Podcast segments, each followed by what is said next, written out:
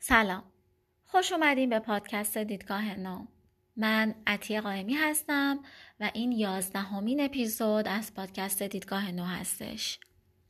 مهمون محترم این اپیزود جناب آقای محمد حسین امیری هستند ایشون هم بنیانگذار و مدیرعامل مجموعه حقوقی وینداد هستند همین ابتدای امر به این نکته اشاره کنم که تفاوت این اپیزود با اپیزودهای قبلی در این هستش که مهمون این اپیزود در رشته حقوق تحصیل نکردن اما یک استارتاپ و مجموعه حقوقی موفق رو مدیریت می‌کنن. محمد برای ما در این اپیزود از این صحبت می‌کنه که چرا تصمیم گرفتن که در حوزه حقوقی فعالیت داشته باشن با چه چالش های مواجه شدن و از همه مهمتر با توجه به اون سرچی که داشتن برای انتخاب موضوع استارتاپشون همچنان چه حوزه های حقوقی وجود داره که دانشجو و فارغ التحصیلای رشته حقوق یا کسایی که علاقه من هستن در این حوزه فعالیت بکنن می‌تونن به ادامه مسیر حرفه ایشون در اون حوزه ها به صورت جدی فکر بکنن. امیدوارم از شنیدن این اپیزود لذت ببرید.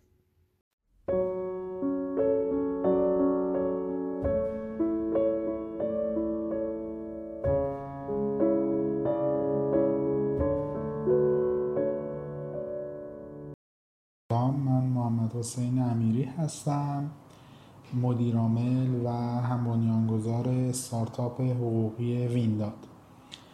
خیلی خوشحالم که منو دعوت کردید برای پادکست بسیار فوقالعاده دیدگاه نو. من برخلاف مهمانان قبلی این پادکست رشته حقوق تحصیل نکردم و حقوق نخوندم. اما در یک, در یک کسب و کار در واقع حقوقی در حال فعالیت هستم. من 25 سالمه. مدیریت مالی خوندم توی دانشگاه آزاد و در حال حاضر در تیم وینداد فعالیت می‌کنم. وینداد هم یک در واقع سامانه ارائه خدمات حقوقی آنلاین به کسب و کارها و شرکت های تجاری هست.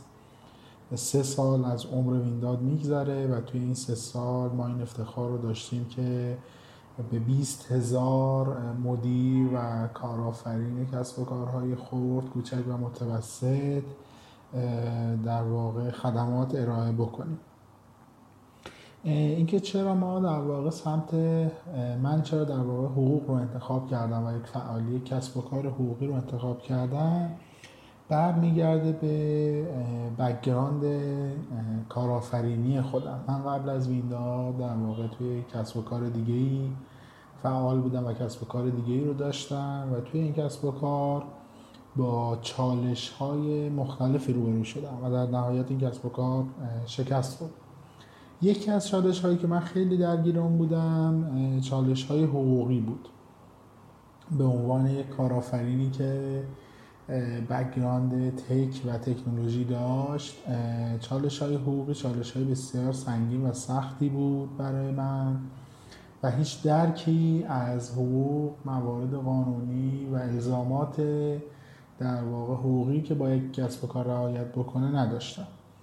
اون زمان یادم میاد که توی بحث قراردادها هم قراردادهای پرسنلی هم قراردادهایی که برای ارائه خدمات با شرکت های مشتری و میبستیم من مشکلاتی خوردم.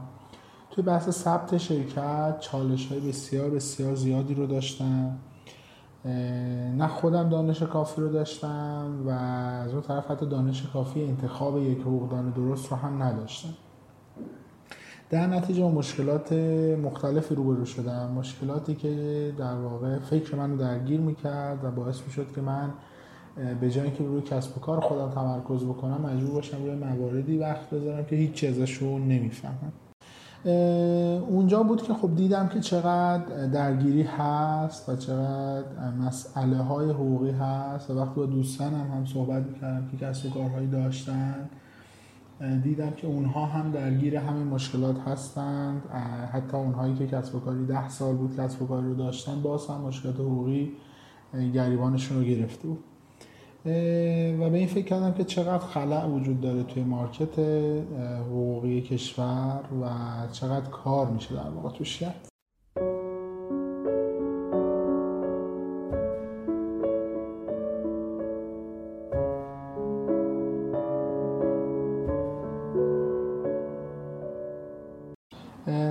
همون زمان و وقتی که این درگیری ها رو داشتیم من برام جالب شد که ببینم در واقع توی دنیا داره چه اتفاق میفته توی اروپا و آمریکای شمالی در واقع وضعیت به چه شکلی است سرچایی داشتیم و دیدیم که این چالش ها در واقع اونجا هم وجود داره. به عنوان مثال توی آمریکای شمالی هزینه ها بسیار بالاست. فرهنگ نسبت به ایران فرهنگ استفاده از خدمات حقوقی بیشتره اما همچنان پایینه. دسترسی پذیری به وکلا بسیار سخته و دیدم که چالش هایی که اینجا وجود داره اونجا هم وجود داره. با این تفاوت که اونجا تقریبا از 7 سال قبل راهکارهای مختلفی ارائه شده. راهکارهای آنلاینی ارائه شده و کسب و کارهای نوآور محور مختلفی در حول خدمات حقوقی شکل گرفتن. با این کسب و کارها آشنا شدیم. حتی از یکیشون یه سرویس کوچولویی گرفتیم و دیدیم که دارن توی صنعت فناوری های حقوقی یا لیگالتک به چه شکلی فعالیت می‌کنن. با کسب کارهایی که تو اروپا داشتن توی این صنعت فعالیت می‌کردن آشنا شدیم و دیدیم که چه راهکارهای جالبی رو در واقع دارن ارائه می‌کنن و چقدر جذاب دارن از نوآوری و فناوری استفاده می‌کنن و چقدر رو به رشد و پیشرفت هستن. توی مارکت لیگال تک و حالا فناوری های حقوقی که بیشتر تحقیق کردیم دیدیم که توی سه سال آخر در واقع 2019 2018 و 2017 بیشتر از 3 میلیارد دلار سرمایه گذاری خطرپذیر توی مارکت شده و این نشون میده که چقدر این مارکت رو به رشد و جذاب هست برای سرمایه گذاری های اروپایی و آمریکایی. در نتیجه اونجا بود که این نتیجه رسیدیم که خب این در واقع فضا فضای خوبی هست که میشه توی ایران همین فضا رو استارت زد. همزمان که ما در واقع به این نتیجه می رسیدیم کسب و کار قبلیمون شکست خورد و ما اون کسب و کار رو تعطیل کردیم و نگاهی که کردیم این بودش که خب الان میشه در واقع کسب و کار حقوقی جذاب رو راه اندازی کرد میشه از تکنولوژی و فناوری استفاده مفید کرد و میشه در واقع تکنولوژی رو جوری بازی داد که خدمات حقوقی به شکل مقروم صرفه ساده و کاربردی به دست مصرف کننده نهایی برسه. و این شد شروع کار ما و اینکه چرا ما حقوق رو انتخاب کردیم. این بودش که خب دیدیم ضعف هست دیدیم چالش هست دیدیم فرصت هست و دیدیم که قبلا هم کسانی توی کشورهای دیگه این کار رو کردن و موفق هم شدن و در نتیجه ما هم تصمیم گرفتیم که این کار رو شروع کنیم.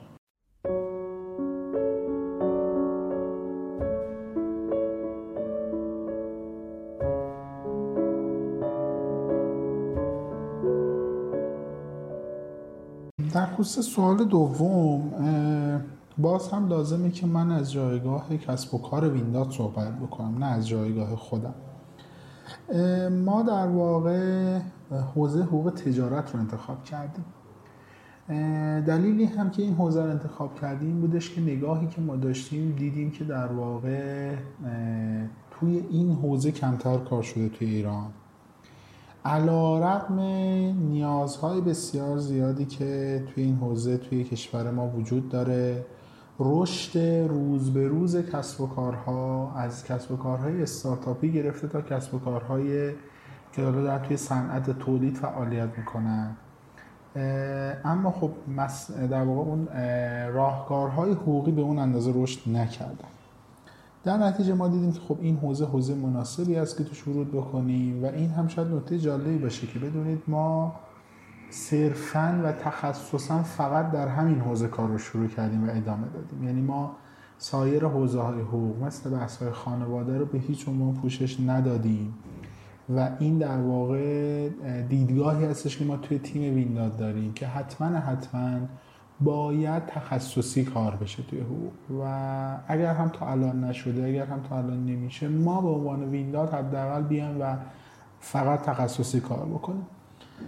ما وینداد رو از قراردادها شروع کردیم. باز دیدیم که خب این سمت چالش بسیار زیاده خصوصا توی استارتاپ ها چون ما با بازار استارتاپ ها شروع کردیم و بعد حالا بستش دادیم به بازار اسمی ها دیدیم که خیلی درگیری های زیادی وجود داره قراردادهای مناسبی وجود نداره. توی تنظیم قراردادها توی بررسی قراردادها کسب و کارها و استارتاپ ها دارن به مشکل می‌خورن. در نتیجه با قراردادها کارمون رو شروع کردیم با بحث تنظیم قراردادها بررسی قراردادها و همچنین اومدیم یک در واقع کار جدید رو انجام دادیم و یک چیزی رو ایجاد کردیم به نام بانک نمونه قراردادها و یک سری نمونه قراردادهای کاربردی رو در واقع اونجا گذاشتیم و ارائه دادیم. و بعدها بعد که جلوتر اومدیم. حالا نیازهای دیگر حقوقی کسب و کارها رو هم پوشش دادیم مثل بحث های مشاوره حقوقی بحث های ثبتی و مالکیت فکری. و در واقع اومدیم و دیگه در حال حاضر تقریبا تمام خدماتی که توی حوزه حقوق تجارت و حقوق کسب و کارها هست شما داریم پوشش میدیم و توی این حوزه در واقع ورود کردیم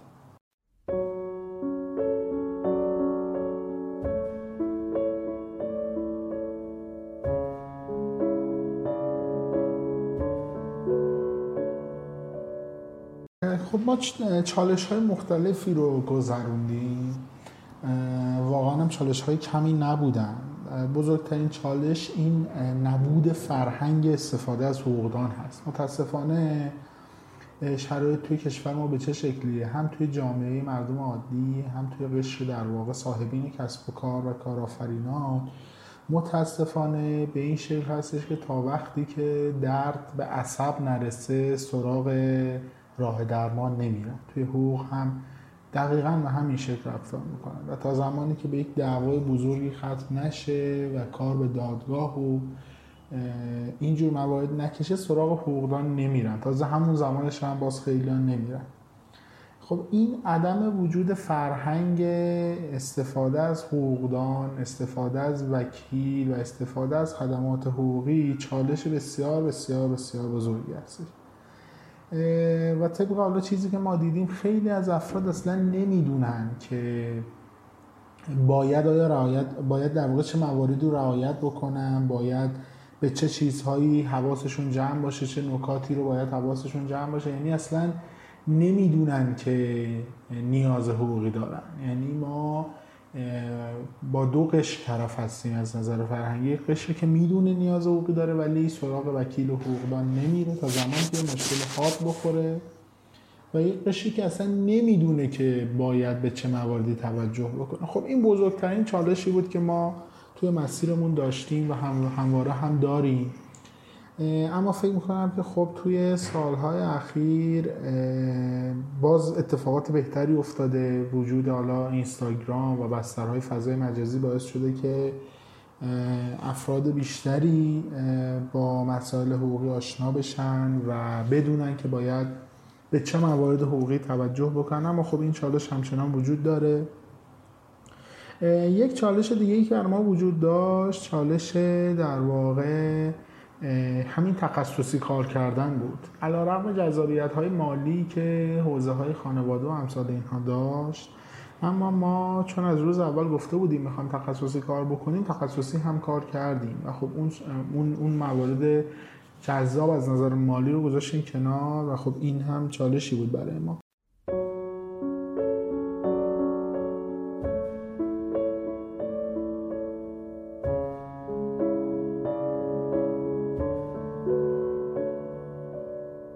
طرف دیگه یک موضوع دیگه هم که باز چالش برانگیز بود و هست در واقع نیروی کار مناسب توی این حوزه است. ببینید ما متاسفانه یک فرهنگی جا افتاده. حالا از جانب من متاسفانه است که حقوقدان ها بعد از فارغ تحصیلی از رشته حقوق و بعد از خروج از دانشگاه فقط یک مسیر رو پیش روی خودشون می‌بینن. مسیر وکالت. یعنی این مسیر رو می‌بینن که خب من باید برم درس بخونم کانون آزمون بدم کارآموز وکالت بشم کارآموزی رو طی بکنم اختبارم رو بدم و بکشم وکیل پایکی دادگستری. و همین مسیر رو فقط پیش روشون می‌بینن در صورتی که مسیرهای متفاوت و مختلف دیگه هم وجود داره. خصوصا ما الان داریم توی دنیا می‌بینیم. باز وقتی که نگاه می‌کنیم توی آمریکا توی اروپا توی استرالیا چه, چه شغل های جدید حقوقی برای حقوقدان ها ایجاد شده و دارن فعالیت می‌کنن. ولی توی ایران متاسفانه نگاه نگاه این هستش که فقط وکالت. و خب این باعث شده که تو حوزه های دیگه ای که می‌تونن فعالیت بکنن تو حوزه research تو حوزه تحقیق و پژوهش تو حوزه مقاله نویسی یا حالا حوزه حالا ما اسمش می‌ذاریم روزنامه نگاری حقوقی توی حوزه مهندسی حقوقی حوزه legal engineering که در واقع توی امریکا بسیار بسیار موضوع trendy هست این روزها. توی این حوزه ها توی حوزه در واقع legal marketing توی حوزه بازاریابی حقوقی و امثال این حوزه هایی هستش که خب حوزه بسیار جذاب و trendy هست. ولی متاسفانه توی ایران حقوقدان هایی که بعد بعد از فارغ التحصیل سراغ این حوزه ها نمیرن و علاوه و فقط همین یک یک مسیر وکالت رو پیش روش رو می‌بینن. خب این یه چالشی برای ما داره که خب چالش پیدا کردن همتیمی های درجه یک و خوب توی حوزه هایی هستش که ما نیاز داریم. شاید این نکته جالب باشه. ما توی وینداد تلفیقی از در افراد مختلف هستیم. ما وکلای پایه که دادگستری داریم کارآموز وکالت هم داریم که دارن کارها رو انجام میدن. اما خب ما حقوقدانی داریم که تخصصی در زمینه تولید محتوا content marketing داره فعالیت می‌کنه. چرا؟ چون به حوزه نوشتن من بوده حقوقدان هم بوده و خب این فضا مهیا بوده و داره فعالیت می‌کنه. ما حقوقدانی داریم که توی حوزه social media و حوزه در واقع social media marketing داره فعالیت می‌کنه علیرغم فعالیت حقوقی که داشته و داره از همون فعالیت در واقع از اون دانش حقوقیش هم استفاده می‌کنه. ما توی وینداد حقوقدان هایی داریم که فقط دارن تو حوزه research و پژوهش فعالیت می‌کنن که بسیار هم دارن عالی در واقع کار می‌کنن. ما توی وینداد حقوقدان هایی که داریم که دارن توی در واقع حوزه فروش فعالیت می‌کنن. توی حوزه فروش و حالا inbound sales و این marketing دارن فعالیت می‌کنن. خب این مسیرهایی هستش که جز مسیر وکالت و مسیرهای جذابی هم هست هم از نظر مالی هم از نظر تجربه چالش هایی که ممکن اتفاق بیفته. خب اینم برای ما چالشه چون همه نگاهشونه که بعد از دانشگاه برن و اون پروسه وکیل و ادامه راه رو طی بکنن. خب این برای ما چالشه که توی پوزیشن های جدیدی که داریم خب همتیمی درست پیدا کردن برای ما یک ذره چالشه.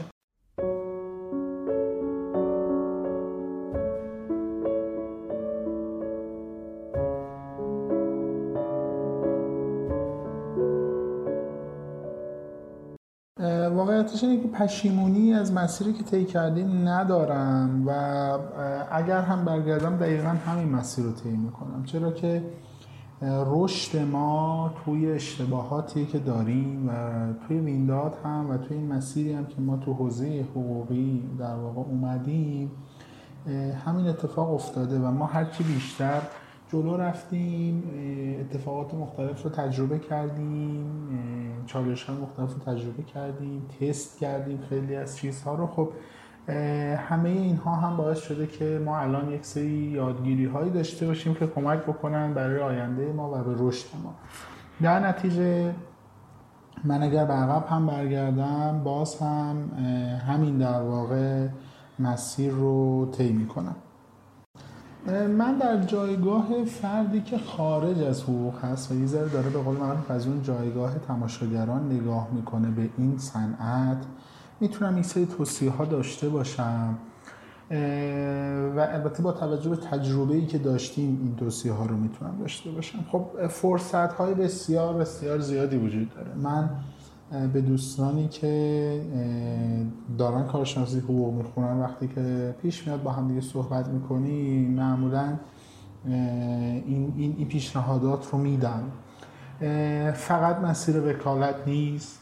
فقط مسیر وکالت نمی‌تونه منجر به لذت از کار یا درآمد مالی بشه و مسیرهای دیگه هم وجود داره که اتفاقا جذابترن و احتمالا در بلند مدت رشد بیشتری و همیشه در این مسیرها داشت. از حوزه های مختلف ما الان توی کشورمون خب حوزه استارتاپ ها و مسائل حقوقیشون حوزه جذابی هست.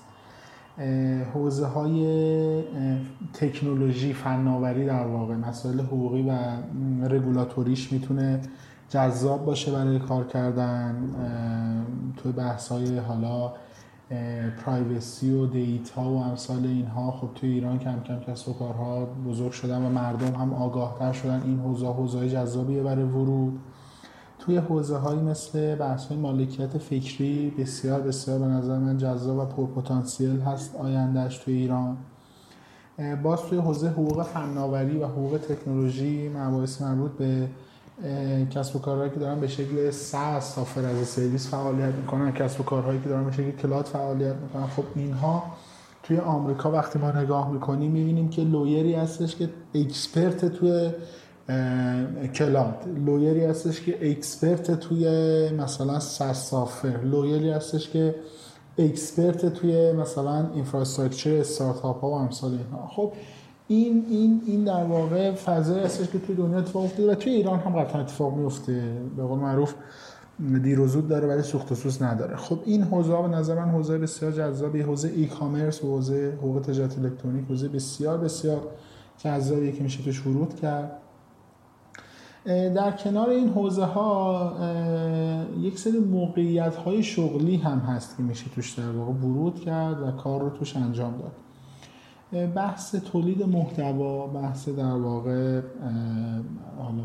legal content editor یا legal content specialist خب این حوزه حوزه بسیار جذابی هستش بالاخص در حال حاضر که خب خیلی از وکلا هم دارن سعی می‌کنن تولید محتوا بکنن که خودشون رو بتونن درست present بکنن. حوزه دیگه ای که می‌تونه جذاب باشه بحث در واقع بحث social media هستش. اینکه توی social media یا به طور کلی digital marketing در واقع legal digital marketer بشن افراد و علیرغم دانش حقوقیشون برن و deep بشن توی حوزه digital marketing بتونن از digital marketing توی حقوق و یا از حقوق توی digital marketing استفاده بکنن. حوزه دیگه ای که توی حالا ما توی امریکا می‌بینیم خیلی ازش استفاده میشه ولی توی ایران من واقعا خیلی ندیدم. بحث لیگال انجینیر هست مهندس های حقوقی که هم دانش مهندسی رو دارن و هم دانش حقوق رو و دارن از این دو دانش در کنار هم استفاده می‌کنن. دارن فرایند سازی می‌کنن سیستم سازی می‌کنن توی پروسه های حقوقی. خب این هم حوزه هستش که من دارم می‌بینم توی امریکا حوزه بسیار جذابی رو داره رشد می‌کنه. بحث دیگه که وجود داره بحث legal project management هست بحث مدیریت پروژه حقوقی. باز بحث هستش که بحث جذابی. ما تو خود وینداد هم در واقع این این موقعیت رو داریم. موقعیتی که در واقع داره یک یک پروژه ای رو در قالب اون اون مجموعه حقوقی یا اون law firm و سازمان حقوقی داره مدیریت می‌کنه و جلو می‌بره. مهارت های مدیریت پروژه مهارت های برنامه ریزی و زمان بندی و امثال اینها رو داره و در کنارش مهارت های حقوقی رو هم داره. این هم حوزه حوزه بسیار جذابی هستش که می‌تونن واردش بشن. و به طور کلی حوزه استارتاپ ها حوزه حوزه خود حوزه لیگال تک می‌تونه حوزه جذابی باشه حوزه فناوری های حقوقی می‌تونه حوزه جذابی باشه که توی این حوزه در واقع دوستان فعالیت بکنن استارتاپ های حقوقی می‌تونم بگم که خیلی مسیرهای مختلفی وجود داره و فقط مسیر صرف وکیل شدن و وکالت نیست. درست جذاب این حوزه ولی کلی هم نقطه کور وجود داره که کسی سراغش نرفته کلی اقیانوس آبی وجود داره که میشه سمتشون رفت. و توشون expert شد و توی این حوزه ها در واقع کار کرد. حوزه داوری هم حوزه به نظر من حوزه پرکاربرد و جذابی هست و توی حوزه استارتاپ ها که می‌تونه قشنگ یه انقلابی باشه. هنوز استارتاپ ها سمت داوری نرفتن ولی خب خیلی پتانسیل و مزایا داره برای استارتاپ هایی که دارن رشد می‌کنن. سریعا حوصله دادگاه پاسخ ندارن و خب افرادی رو می‌خوان که بفهمنشون و خب داوری براشون می‌تونه خیلی جذاب باشه. این در واقع اون حوزه ها و موقعیت هایی هستش که به نظر من نظر کاری و تحصیلی توی ایران خیلی جذابن. همه اینها توی آمریکا آمریکای شمالی و اروپا هم همین جذابیت رو دارن و حتی بیشتر حتی position های بیشتر paralegal نمی‌دونم legal engineer و مهندس های حقوقی و اینها position های بسیار جذابی هستن که already در واقع دارن کار می‌کنن و شما توی سایت های استخدامی خارجی مثل Indeed dot com امثال اینها که search بکنید می‌بینید که جز lawyer کلی position جذاب دیگه هستش که میشه به سمتشون رفت و میشه در واقع توی اون حوزه expert شد و فعالیت کرد.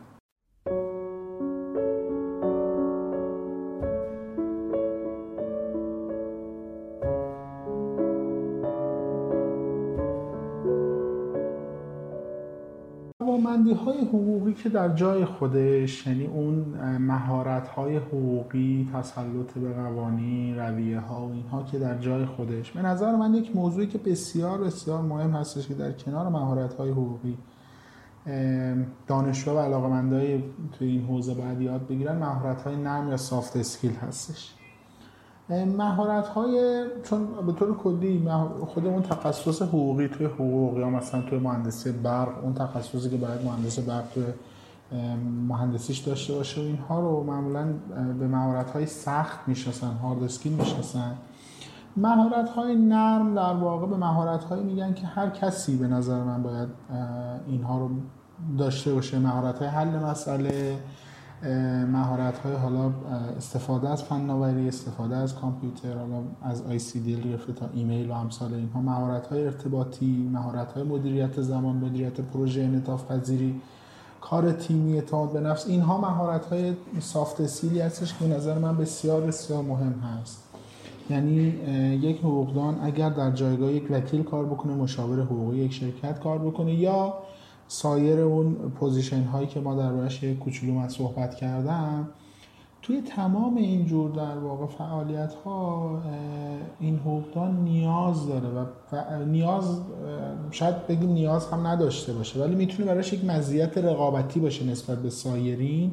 این مهارت های نرم هست. اون کار تیمی کار تیمی جز مهارت هایی که بسیار بسیار مهم هست. اون مهارت در واقع تفکر خلاق اون مهارت حل مسئله که بتونن در واقع مسائل رو که این خب توی حقوقدان ها خیلی خوب گاهم وجود داره اینکه بتونن مسائل رو از مدل های مختلفی حل بکنن. مهارت مدیریت زمان بسیار بسیار بسیار مهم هستش که در واقع بتونن داشته باشن. مهارت های مذاکره و اون ارتباطات روابط عمومی و ارتباطات فردی مهارت های مهمی هستش که به نظر من باید سراغش رفت. بحث digital marketing بحث باز مبحثی هستش که فرق نمی‌کنه. دیگه تو دنیای امروز شما باید بلد باشید توی social media توی اینستاگرام توی لینکدین چطور فعالیت بکنید چطور از ایمیل و امثال اینها استفاده بکنید در, در راستای رشد خودتون. خب به نظر من این مهارت ها بسیار بسیار مهمه. در کنار مسائل حقوقی که در جای خودش داره پیش میره به نظر من باید یک وقت و انرژی زیادی رو این دوستان هر کسی که می‌خواد توی در واقع کریر حقوقی فعالیت بکنه باید یک وقت و یک در واقع سرمایه گذاری رو روی مهارت های نرم و سافت اسکیل خودش انجام بده چون قطعا می‌تونه یک تفاوت رو رقم بزنه.